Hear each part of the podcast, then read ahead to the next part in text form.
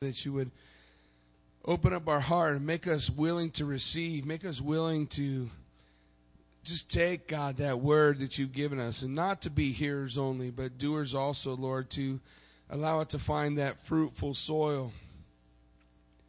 Lord, that it would grow in our lives and that it would overpower and overcome all the little things in our life that are going on, God. And when we face the storms and the big struggles and maybe even captivity, God, that you would just give us eyes to see, no matter how it looks, it is good. God, we ask that you would move in this place by the power of your Spirit and be glorified here. In Jesus' name we pray. Amen. You can be seated.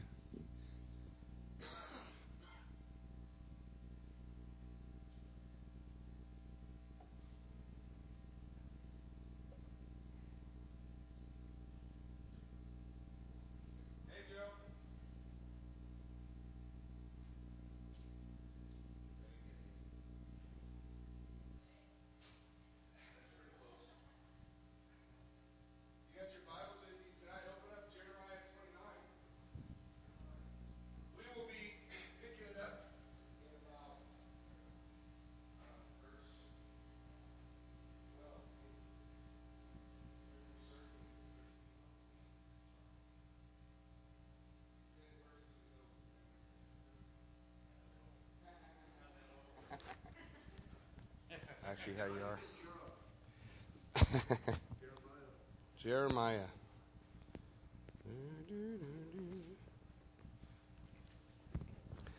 Well, last time, last time as we were studying the scripture, we we talked about it, and we talked a little bit about it this morning, and that being that a lot of people, for a lot of people, Jeremiah twenty nine eleven is a, a life verse. You know, I know the thoughts that I think toward you, says the Lord.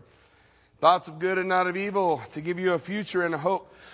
and as we, sa- as we saw last week, it's even more important, I think, because of when it was given and how it was given.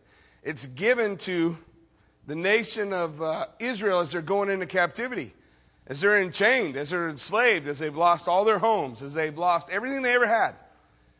They didn't get to take all that stuff. Everything's gone. And as they're walking away, God is saying to them through the prophet Jeremiah, This is good. You can't tell yet, but it's good. And as we looked at it, we saw that God's plans are known. He says, I know the thoughts that I think toward you. We know that God's plans are promising because over and over again we have promises in God's word that we can cling to, that we can hold on to. We know that God's plans are good. And ultimately, we know that the purpose of God's plans is to bring us into a relationship with Him. That that's the most important thing. That that's the goal as, as the Lord moves and works in people's lives, that He would bring that relationship. But as we look tonight, we also want to know that God has plans for those who don't believe too. In fact, in, in verse 15 is where we're going to pick up tonight. He goes on with his plans for those who don't believe or who don't receive. He says, Because you have said the Lord has raised up prophets for us in Babylon, therefore, thus says the Lord concerning the king who sits on the throne of David, concerning all the people who dwell in the city, and concerning your brethren who have not gone out with you in the captivity. so, this message is to the ones that people would have thought were the lucky ones. They're the ones who didn't get chained up, who didn't lose everything, who maintained or kept their houses, who kept their families around them, who were still in Jerusalem. And a lot of people would look and say, those are the ones that God loves.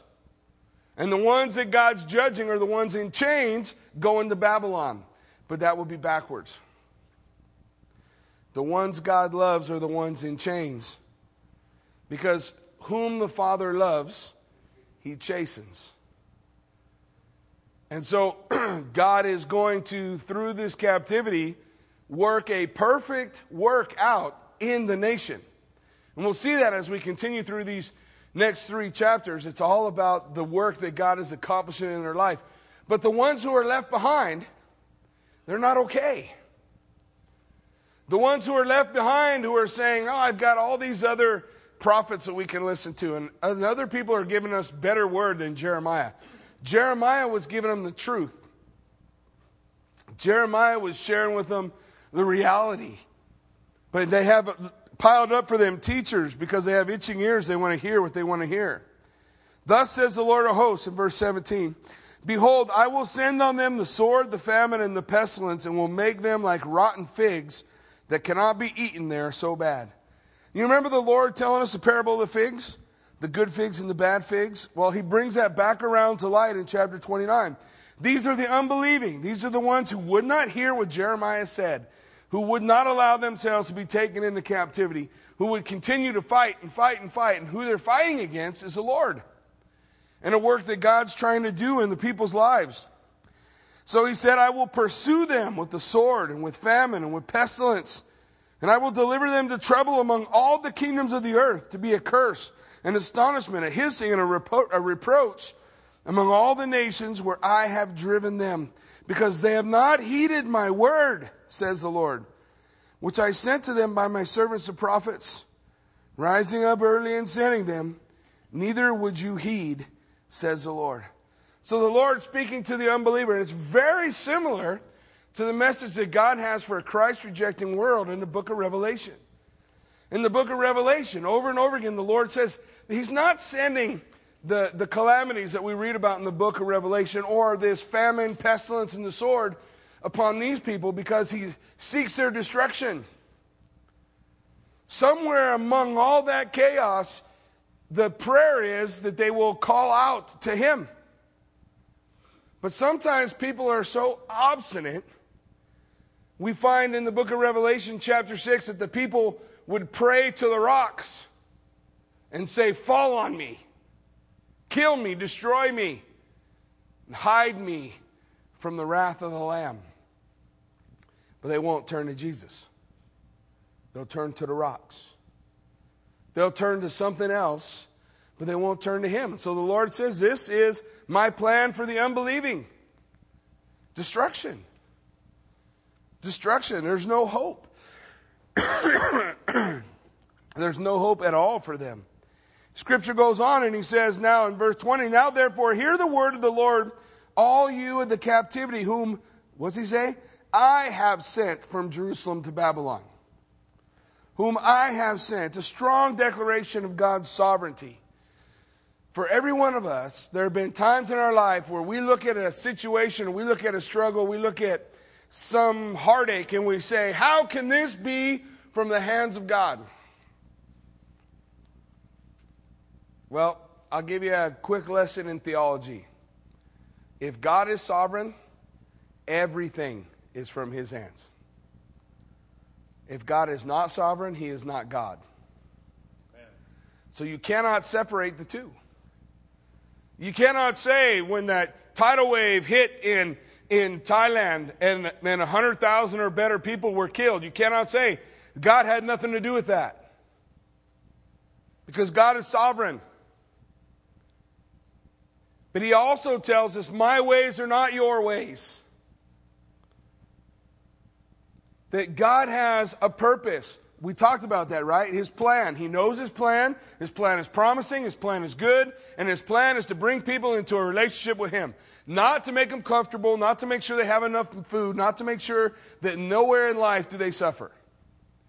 It's to bring them to a relationship with him. And he will do everything he can toward that purpose. So much so that when we look and we study the life of Jesus, he goes out of his way in his only three years of ministry on earth, if God only had three years of ministry to spend, who would he talk to? We think he'd go to the presidents. We think he'd go to the kings. We think he'd go to all the important people. That's not what he did. He went to, he went to Samaria to talk to a woman who was an outcast and nobody cared about, standing by a well. He went to go talk to Zacchaeus, a little thief and a tax collector in Jericho. He had three years. He could, he could have talked to whoever he wanted to, but that's who he was going for. That's the people he's reaching out to. Because he only cares about one thing, and that is those who will receive and have a relationship with him. The message goes to everyone. but not everyone will answer, right? Whosoever will can come. And the Lord gave that same message to the Pharisees. Well, what do they do? They reject him, turn their back on him, go the other way. So we see that God, as He's laying out for this, for the nation, He says, Here's the plan I have for you, but I want you to know I also got a plan for them. And then He says to the ones who are in captivity, I put you there. I took away everything you ever had. I'm the reason you lost it all. Sometimes we need to lose it all to get everything. Because all that stuff don't matter. All the crops in the world won't save our soul. All the money in the world, all the success, all the fame, it's not going to help us. Him. That relationship's the most vital part. And God's people were running down a road that was taking them in rebellion against Him. So He put them in Babylon. He took away everything they had. It wasn't judgment for their sins. The, listen, you want to know if something's judgment for sins? I make it real simple for you. The wages of sin is what? Death. Jesus Christ paid what on the cross?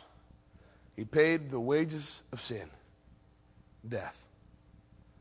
Price is paid. The debt is no longer owed. By faith, we receive that relationship with God. But God will bring things into our life to straighten us out, to get us back on track. If He's got to take everything away from you in order for you to save, to save your soul, He'll do it. Even if that means your children. Even if that means your livelihood, your wife, whatever it takes. Uh, those are hard things, but God is sovereign and His plan is good. Not easy, good. I sent you to Babylon. I did this. I am the sovereign God. And just like the song we were singing just at the end, and He's still holy. He's right. Just, uh, just and true are your judgments, O Lord. He's, he's righteous. he knows what he's doing and we can trust him. And that's his message to them. He says, Listen, I'm sending you to Babylon in verse 21. Thus says the Lord of hosts, the God of Israel, concerning Ahab the son of Kolaiah and Zedekiah the son of Maaseiah, who prophesy a lie to you in my name. Behold, I will deliver them to the hand of Nebuchadnezzar, king of Babylon, and he will slay them before your eyes. God sends his people to Babylon. And then through the prophet Jeremiah, he calls two guys out by name. And he says, These two guys are presuming to speak for me. But I never told them any of these things. And I'm going to turn them over to Nebuchadnezzar. Nebuchadnezzar, who God has said earlier is his servant. Nebuchadnezzar, who slaughtered hundreds of, maybe thousands, uh, however many were there, in, uh, in Jerusalem at the time, he goes through and, and wipes out all these people, the same Nebuchadnezzar that threw Shadrach, Meshach, and Abednego in the fire. God's using him as his servant. Just like God uses people in our life today, from our president to a judge to a police officer that pulls us over doesn't make any difference. he uses all those things. He uses all those things to get us and to keep us on track. And listen, God cares about people who presume to speak in His name and are liars. So anytime I feel like God's given me a word for somebody, man, I go into that slow and easy. Before I say, Thus saith the Lord, you better know, thus saith the Lord. God doesn't want people to presume to speak for Him. He gave us His word for that. You know that? He gave us His word. Every word of prophecy anybody ever spoke in my life, I could find confirmation in God's word. because it's alive and powerful, sharper than a two-edged sword. It's here to speak to me today, to do what God said it would do. So he's bringing judgment to these guys. Why to these guys? Because they're impatient. These two guys were saying, we don't have to wait 70 years. Now, last week we, we studied, we saw that God said, you're going to be in Babylon 70 years. But these two guys are saying, nah, it's not going to be 70 years. God's going to bring back the king. We're going to have the land back. God's going to do all these things. And God's tired of them getting in the way. So he's going to remove them from the equation. Here's the main problem. They were, or they had an inability to walk by faith. Because they saw that 70 years and said, this can't be the hand of God. Now, to you and me, maybe that seems like a little thing, but there's, there's similar circumstances in every one of our lives. You, you fill in the blank on the situation, but this can't be the hand of God. And so they wanted to walk by sight and not by faith. And it led them down a path of ultimate destruction because they were rebelling not against Nebuchadnezzar, they're rebelling against God. This is God's purpose and part of God's plan. And He wants us to accept, to receive that which He has. He says in verse 22 Because of them, a curse will be taken up by all the captivity of Judah who are in Babylon, saying, The Lord make you like Zedekiah and Ahab, whom the king of Babylon roasted in the fire. Sound familiar? There's a couple other guys he tried to do that too, right? What I see in this is this concept that the Lord knows how to deliver the righteous out of the hand of the wicked. If he doesn't deliver you, then it was your purpose to go through that, to be there. I think of Polycarp, who was this 95 year old man who was a disciple of John, John the Beloved. Polycarp, church history tells us, wouldn't take a pinch of incense to Caesar and, and declare Caesar as Lord. He said, I only have one Lord, and Caesar's not it. So they put him on the stake and they tell him, they say, Polycarp, come on, nobody wants to kill you today. Just take the pinch of incense. And Polycarp says, My whole life long I have served my Savior and Lord Jesus Christ, and He has always done right by me. How can I deny him now.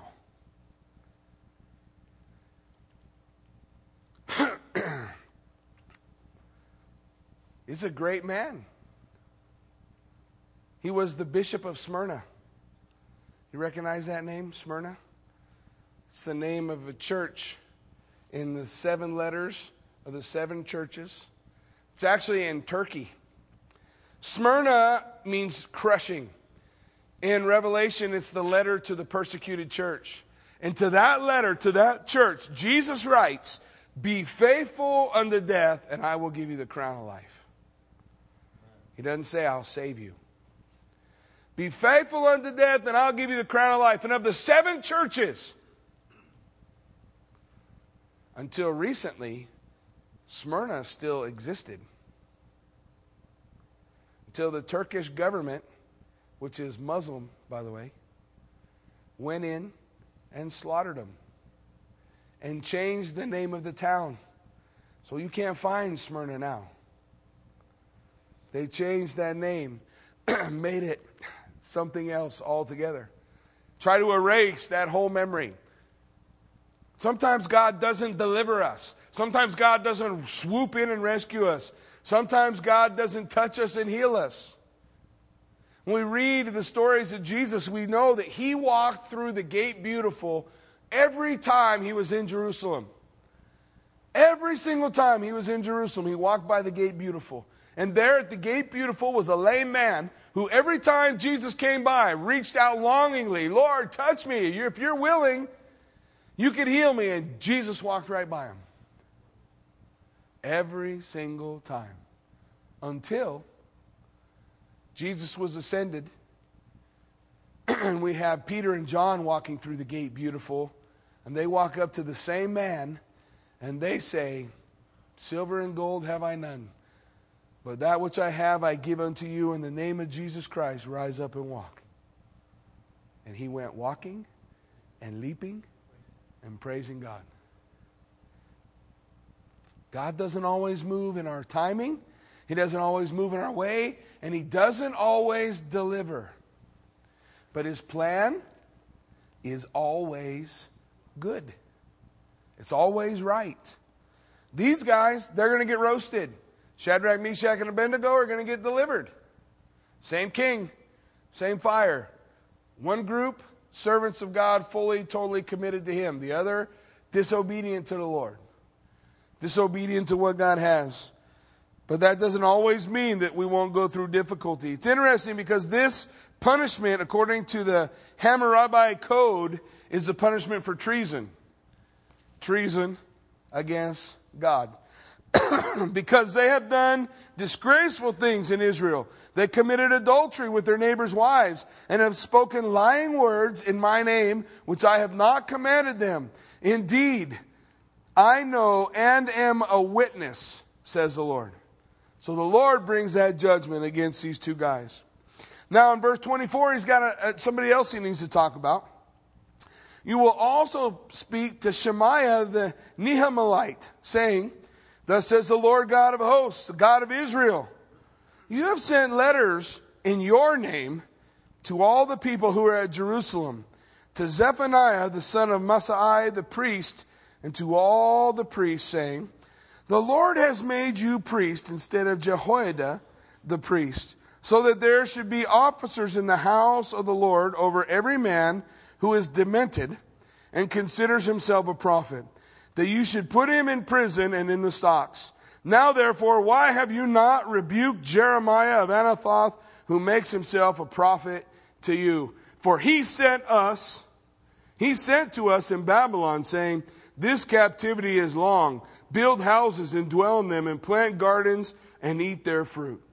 This guy who went into captivity wrote a letter about what a knucklehead Jeremiah is, who wrote down this letter that God gave him to tell the people build and plant and live your lives and raise your family because you're going to be in Babylon for 70 years.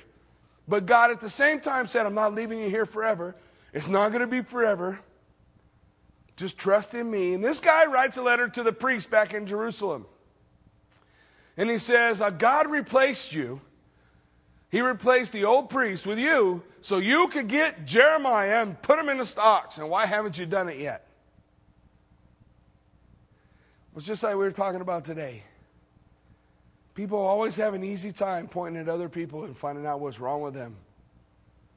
Uh, Jeremiah, what a knucklehead. That guy always has negative things to say. Always the same thing, same thing, same thing. Just one problem. He did happen to be speaking for Almighty God. That was the message that God had. So this guy writes these letters. Scripture says in verse 29 Now Zephaniah the priest read this letter in the hearing of Jeremiah the prophet. this priest was like, I'm not, I'm not going to do this. Jeremiah, look what this guy wrote. And then the word of the Lord came to Jeremiah, saying, Send to all those in captivity, saying, Thus says the Lord concerning Shemaiah the Nehelamite, because Shemaiah has prophesied to you, and I have not sent him, and he has caused you to trust in a lie. Therefore, thus says the Lord, Behold, I will punish Shemaiah the Nehelamite and his family. He shall not have anyone to dwell among his people, nor shall he see the good that I will do for my people, says the Lord, because he has taught rebellion against the Lord. The book of Proverbs says, Six things God hates. Yea, seven are an abomination. And one of those things is a man who sows discord among the brethren. And all the time I have people come to me and they always say, the conversation often starts like this. Well, I know that the Bible says not to sow discord among the brethren. The next word is going to be but, which erases everything you said before it. Yeah, obviously, you don't know that because you're not doing it. But here's my problem with so and so and such and such and this and that, and I don't know why these are that. And you know what? The Bible tells us how to deal with that. The Bible tells in Matthew chapter 18 exactly how to deal with struggles or difficulties we have with one another. If we see something we don't like that someone is doing, the Bible says go face your brother or your sister and talk to them about it. And if your brother or sister won't receive you, then you bring two or three witnesses. Now, listen. Be careful. Two or three witnesses doesn't mean two or three people who agree with you. It means two or three people who have witnessed the same thing. The reason the Bible says that is because the problem may be you. And you've got this problem with this person, and you go talk to them and they don't receive it, then you're supposed to find two or three people who have seen the same thing. Not to go say, hey, you know, I saw this and I think it's wrong. What do you think? That's not a witness. Two or three witnesses. The Bible says by the word of two or three witnesses, a thing will be confirmed.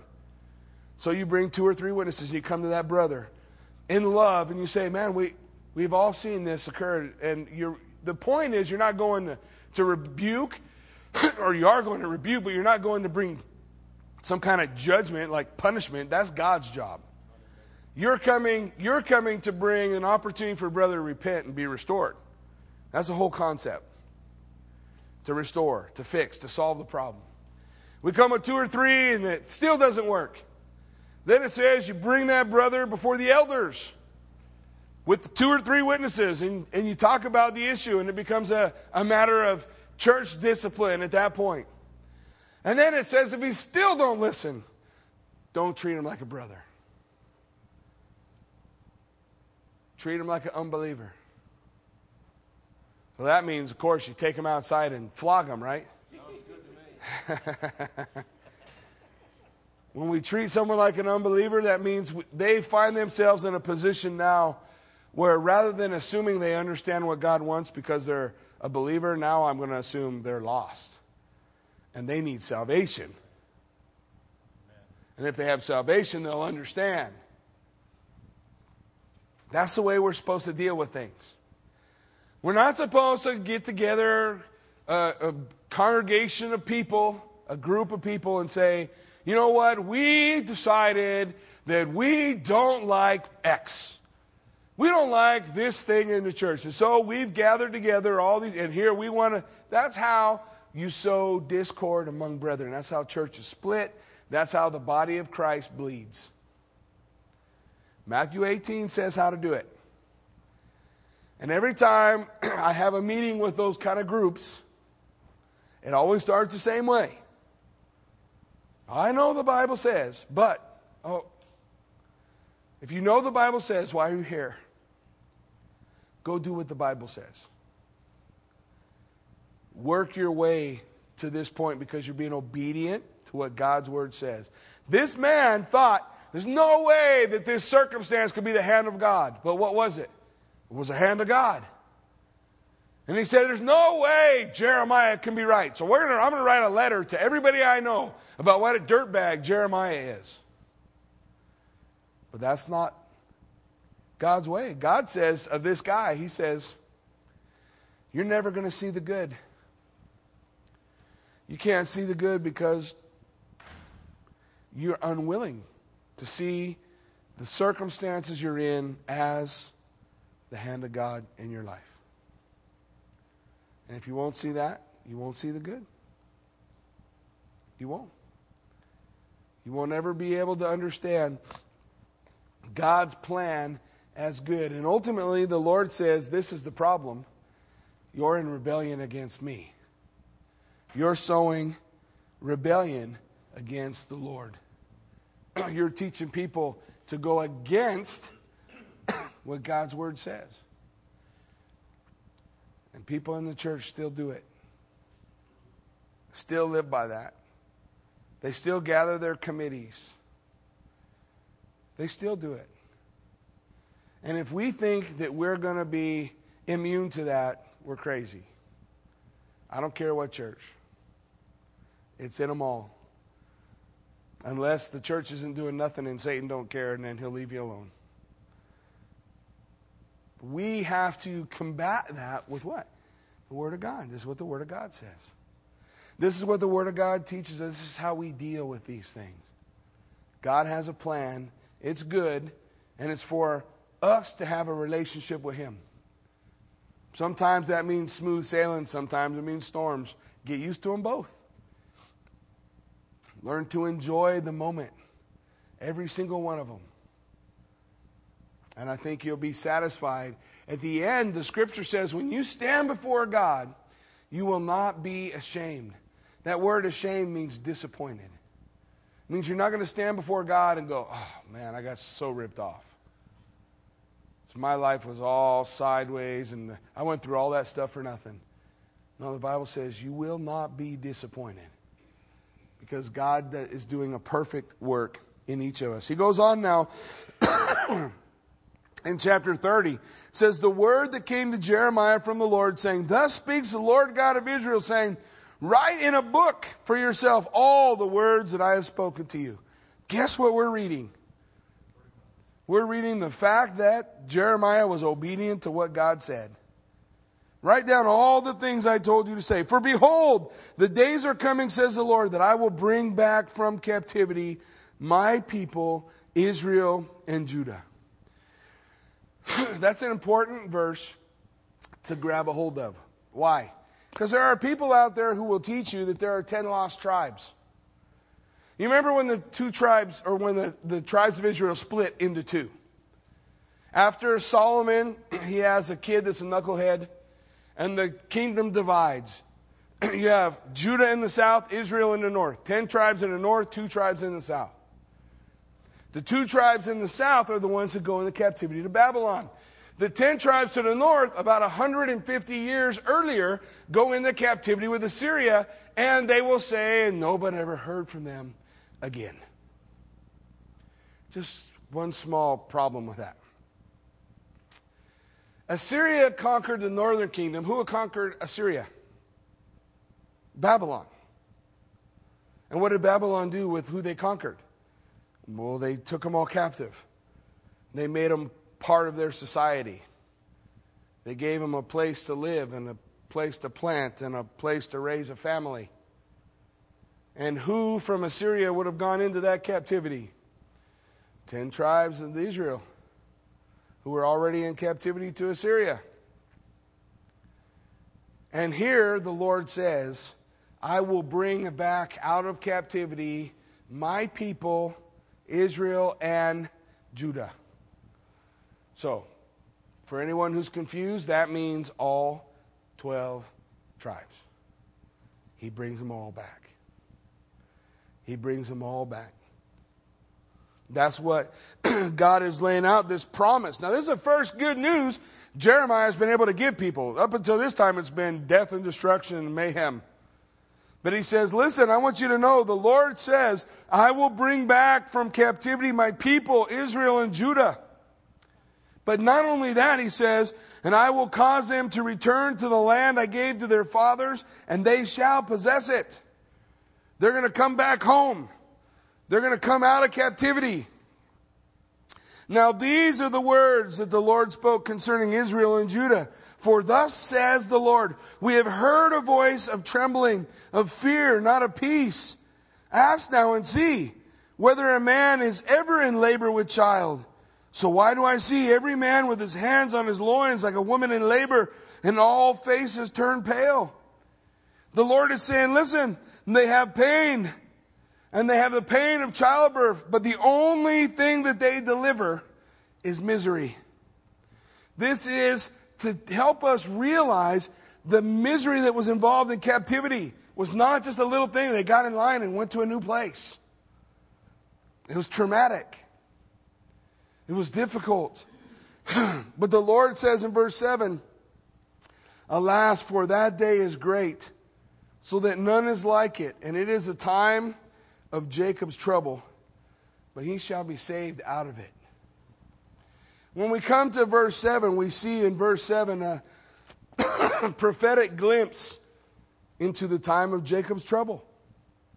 He compares this captivity with that time of Jacob's trouble, what we call the tribulation period, the final seven years, ultimately the last three and a half of that.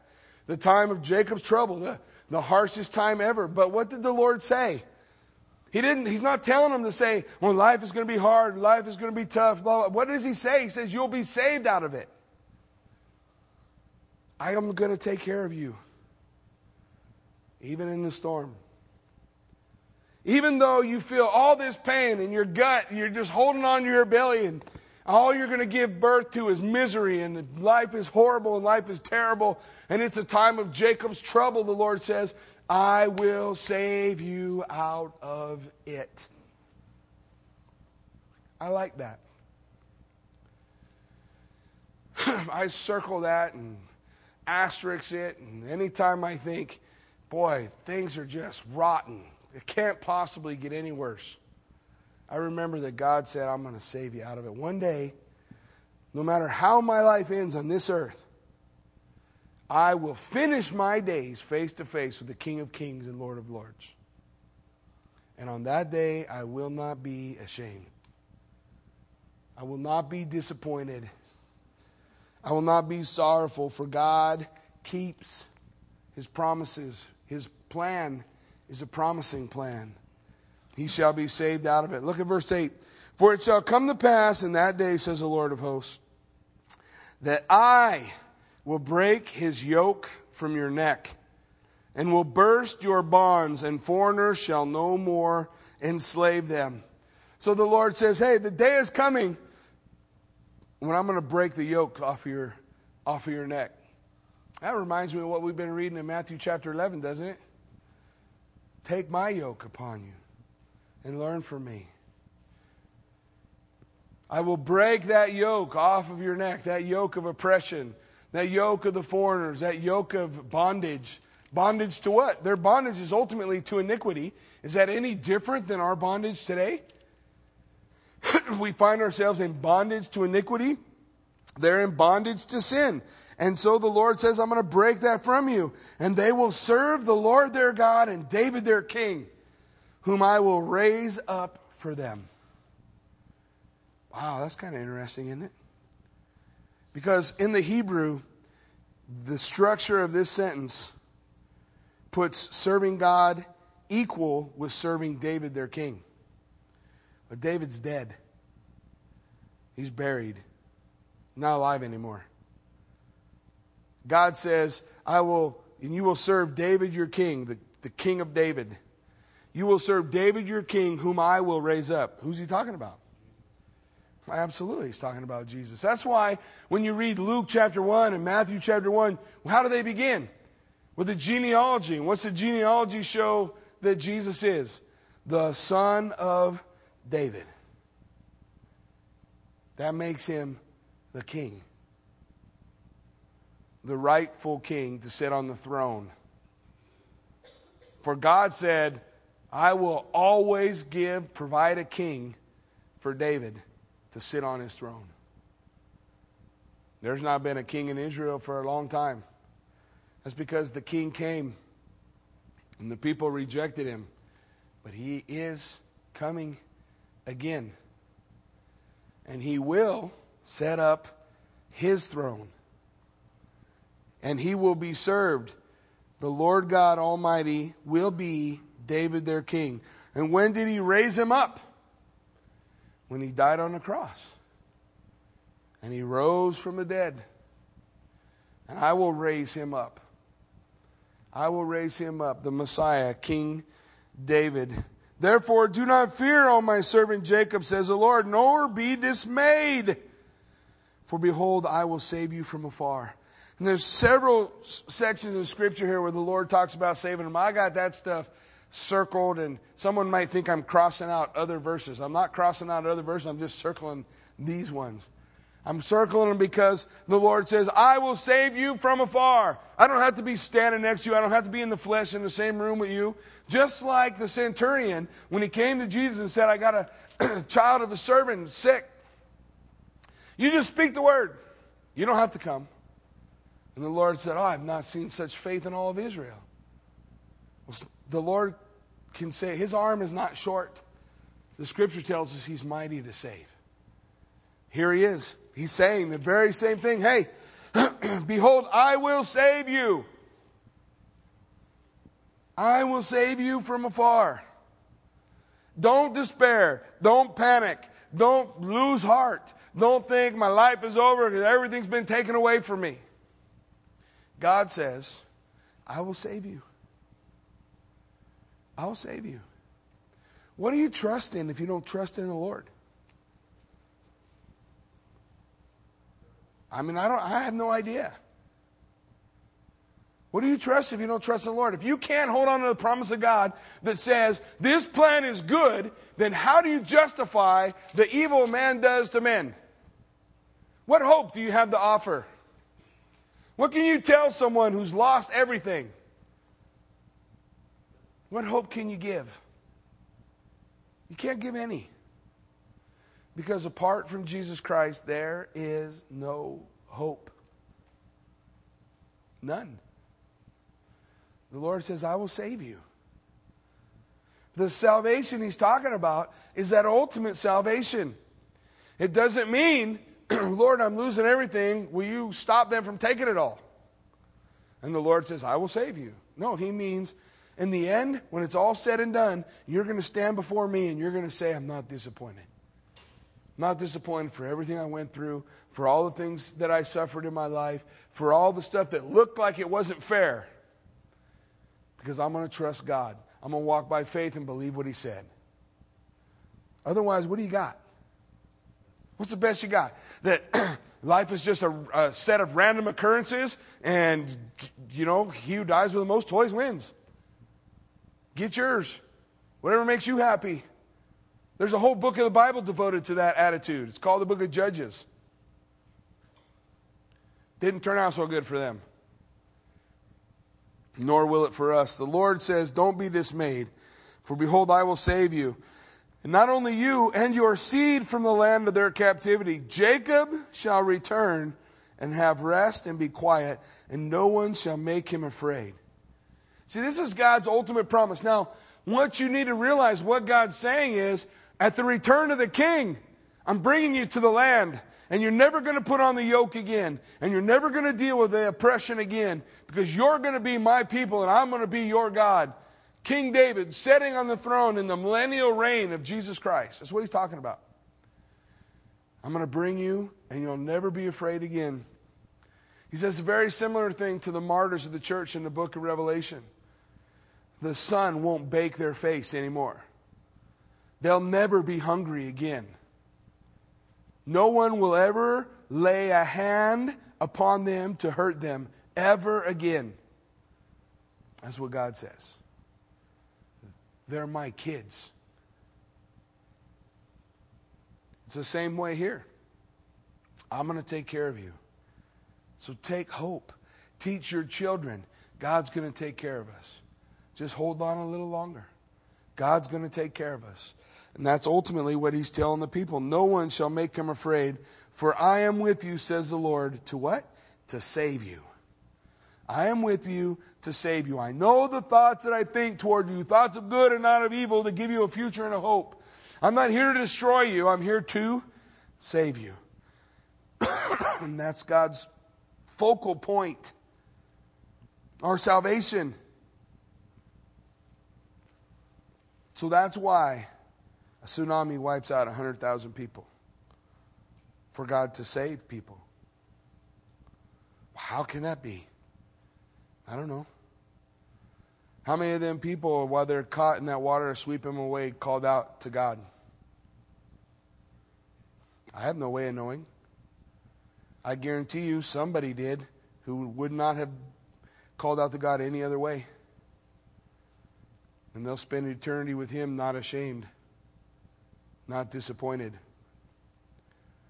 Everything God does, He does for that purpose to save you, to bring you home. Sometimes we think God's purpose in our life is to make life rosy, a bed of roses. Listen, God's purpose in life is to get you home safe. Every time my children leave, I don't care if they had fun. I don't care that they everything they did was right. I care about one thing. Did they get home? After they get home, I think about all that other stuff. But while they're gone, I'm not sitting there going, gosh, I really hope he's having a great time right now. Oh, I don't.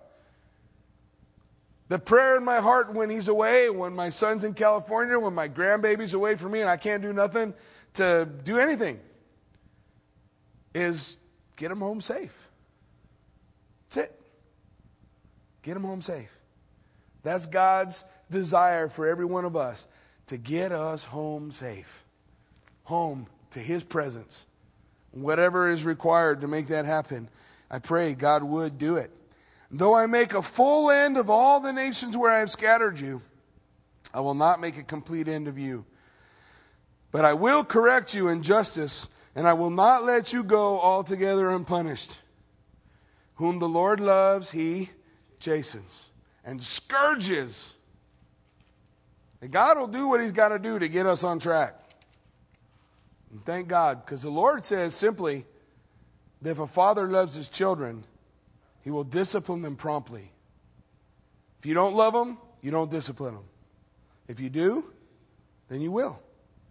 The Lord says, I, I won't let you go unpunished, but who takes care of the punishment? Me? You? Should we get together a committee and decide, you know, so and so did such and such, what shall we do to them? No, God says, I won't let you go unpunished. When King David sinned and took Bathsheba and then killed her husband and tried to hide it, did the people get together and say, This is what we're going to require of you, King David, because you did this dumb stuff? No. Who took care of his punishment? The Lord did. The only thing that was necessary for the people to see was the first thing David did when he was accused. What was that? Repent. That was it. That's always the goal. Because we're all sinners. He repented. That was the only thing required for men. God takes care of the rest. I will not let you go unpunished. The Lord's going to do what he needs to do to correct. And that's what he is doing in this case. For thus says the Lord. Now listen to this. It's important that you grasp this. I don't think I'll go much further. Let me see. Yeah, I might. We'll see. For thus says the Lord, your affliction is incurable and your wound is severe. So the first thing God says to him is, You're so sick and so messed up, you're incurable. Incurable. You have an incurable affliction. That incurable affliction, by the way, is called sin. Then he says, and there is no one to plead your cause, that you may be bound up, and you have no healing medicines. There's no one to plead your cause. Why is that? Because that's before the cross. Because now we know that Jesus ever lives to do what? Make intercession for us. That he becomes our advocate, our lawyer, that Satan, which means the accuser, is accusing the brethren before the Lord day and night, and there Jesus sits saying, He's mine. I paid that. I paid that debt. It's paid. Shut up. Go away. The Lord can talk that way to Satan. He's the Lord. He says, Your affliction is incurable. Then he goes on in verse 14 All your lovers have forgotten you. All those people that you thought were more important than God, the relationship with God. Remember the children of Israel, they built up all these friends around them. People who thought the same way they did. Uh, Egypt and other countries that came alongside to try to help them against King Nebuchadnezzar. But once Nebuchadnezzar took them, nobody thought about Israel again. All your lovers, they've forgotten you. They do not seek you. They don't remember you. You're out of their mind. For I have wounded you with the wound of an enemy, with the chastisement of a cruel one, for the multitude of your iniquities, because your sins have increased. So the Lord says, The reason you're where you are is because of your bondage to sin. And I'm going to break that bondage, and this is how I'm going to do it.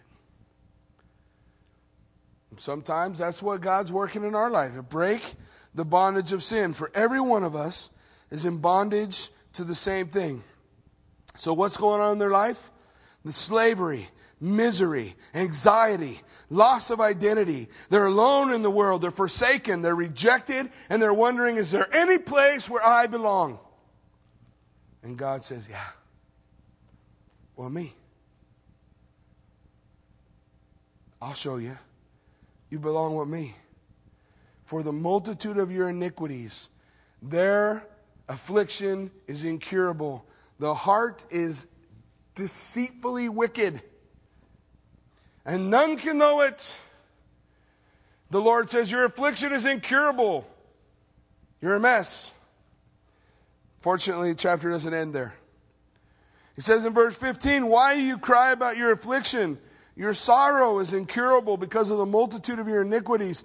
Because of your sins, I have, excuse me, because your sins have increased, I have done these things to you.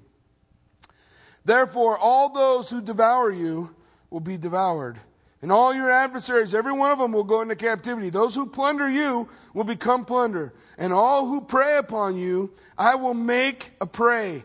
Verse 17, for I will restore health to you and heal you of your wounds. Wait a minute, what did he just say? Your afflictions are incurable. And then he says, I'm going to cure you. Well, that doesn't make very much sense, does it? Well, Jesus would say it like this With man, it's impossible. But with God, how many things? All things are possible. All things.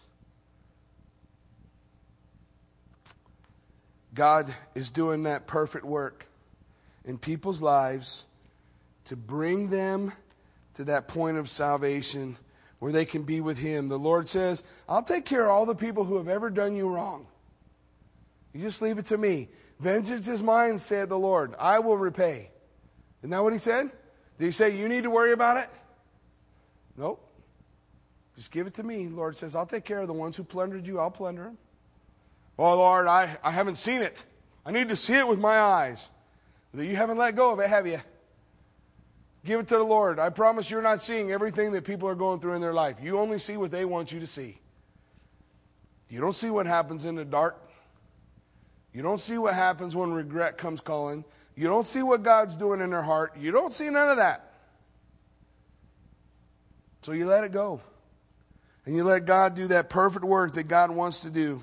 For I will restore health and heal you of your wounds because they called you an outcast saying, This is Zion, no one seeks her. I love that God loves the outcast. That's why he went to the woman at the well. That's why he went to Zacchaeus. Hate to tell you this, that's why he called all you guys. Because you're outcasts. Because you're ones that are on the outskirts and recognize and realize that they need a Savior and God calls. Same thing is true of his nation. Thus saith the Lord Behold, I will bring back the captivity of Jacob's tents, and I will have mercy on his dwelling places, and the city will be built upon its own mound, and the palace shall remain according to its own plan.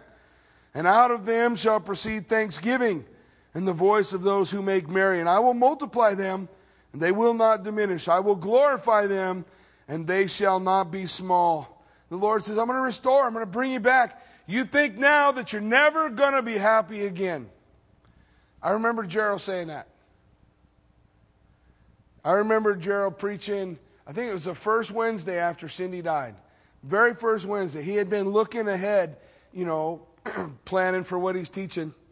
And he was going through Ezekiel.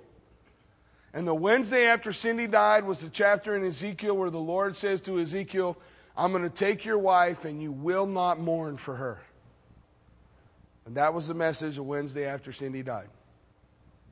And he taught it. I remember when she died, it was a Saturday, wasn't it, babe? Friday? so Sunday was coming up, and I sat down with Gerald. I says, Hey, if you need some time, whatever time you need, you know, we got you covered. You don't have to worry about if you need to take some time away. He says, Nope. God doesn't call us to service only when things are happy and when things are going good. He never missed a day, not a Sunday. He had Cindy preach at her own funeral. He played one of the messages she had taught that had been on video about finishing a race. And then he did the rest of it. Why do you do all that? The Lord gives you the strength. I remember him saying, I, I think I'm never going to stop crying. I, I'm afraid when I start crying, I'm never going to stop. He's not crying now. The Lord says, I will turn your sorrow to joy. Oh, there's no way this sorrow will ever end. Yeah, there is. It'll end. If no other time than when you see Jesus face to face, you're not going to be sorry no more. There will be no more tears. That'll be the end. And that's what the Lord is promising them. He says, Their children shall be as before, and their congregation will be established before me, and I will punish everyone who oppress them. Matthew chapter 25, the judgment of the nations. When you did it unto the least of these, my brethren, you did it unto me. Who's he talking about? In the context of Matthew chapter 25, he is talking about Israel, his brethren. When you did it unto the least of these, you've done it unto me. When you did it not to the least of these, my brethren, you didn't do it for me. The Lord says, I will punish those who oppress you. Their nobles shall be from among them, their governors shall come from their midst, and I will cause him to draw near, and he shall approach me. For who is this who pledged his heart to approach me, says the Lord? You shall be my people and I will be your God.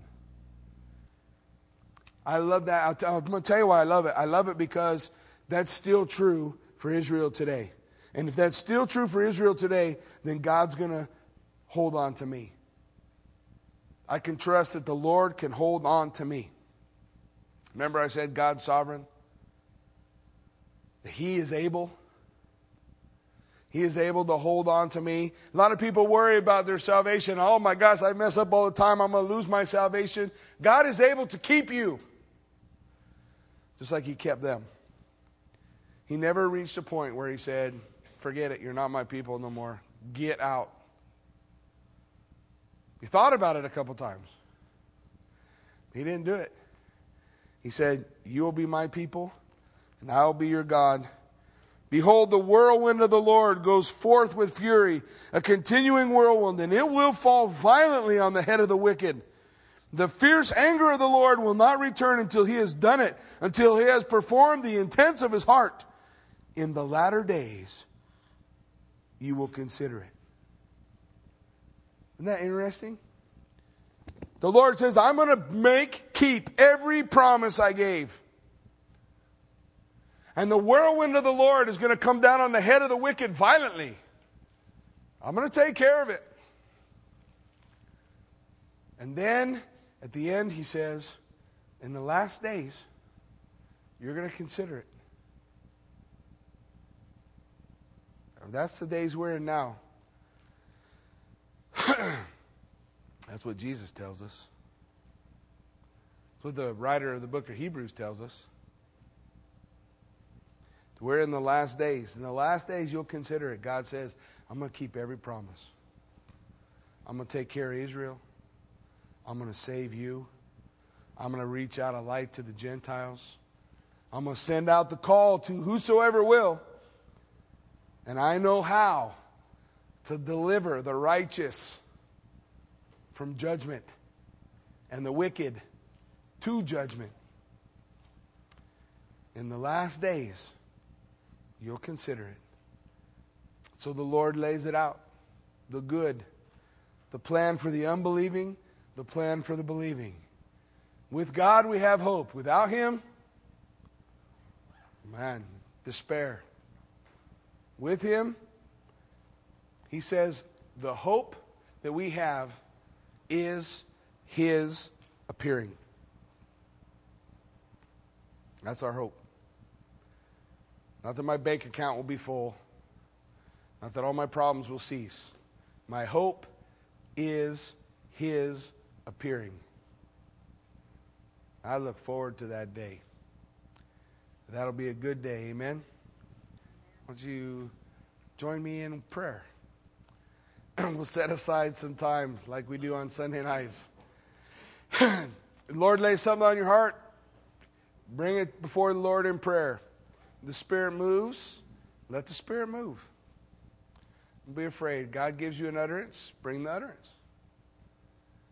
The Lord moves upon you with a tongue, bring the tongue. If God has an interpreter here, they'll bring the interpretation. If not, we'll be silent in the church. But as we come before Him, we want to give opportunity for God to move the way God calls His people to move, the way God wants us to move. So we'll just sit at His feet and spend some time in prayer. Bring that prayer, bring that thing that the Lord has on your heart, a verse that God might have for you to share. Share it. Don't be afraid. We're all God's kids here. We don't have to fear any gift that He gives. Let's pray. Heavenly Father, Lord God, we thank you for this time. We thank you for an opportunity to come before you. Lord, we thank you that, God, we are your people, and you are our King. One day our King will sit on the throne. Father, here in this place, we're in enemy territory, and life can get to be a drag. But we always have the hope. Right around the corner, we're going to see you.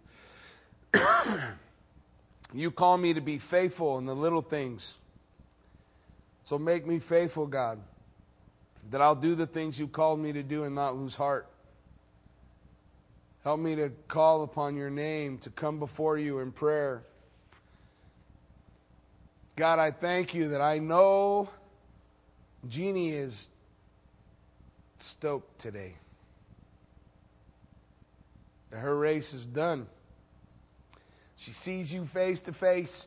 And there are others, God, that I know are on that same road and on, in times of difficulty and people whose hearts are hurting. But the same promise abounds to them as well. Your hope is my appearing. Lord God, I just I just thank you. Thank you for the time you gave me with Jeannie. I thank you for the encouragement she is to me. I pray, God, that you help me want to shine a light like she wanted to shine a light. I pray, Lord Jesus, that my commitment to you would just abound. Lord, I pray, God, that there are hurting people all around us that we can reach out to and love on. And we wouldn't lose a single moment, but we'd relish everyone, for every breath is a gift. God, I thank you and I praise you. I pray that you would do a continuing work of, of healing in Anna Lures as she battles cancer. I pray that you would encourage her heart. I pray that you would just quiet her fears. I pray that you would give her strength. I pray, God, that you would strengthen your body here, that we would love people here that we would care for people here. That we would not be about pointing our fingers at others, but finding a way to include others. God, that we would replicate the love of Christ in everything we do. And that you would be glorified and magnified in it.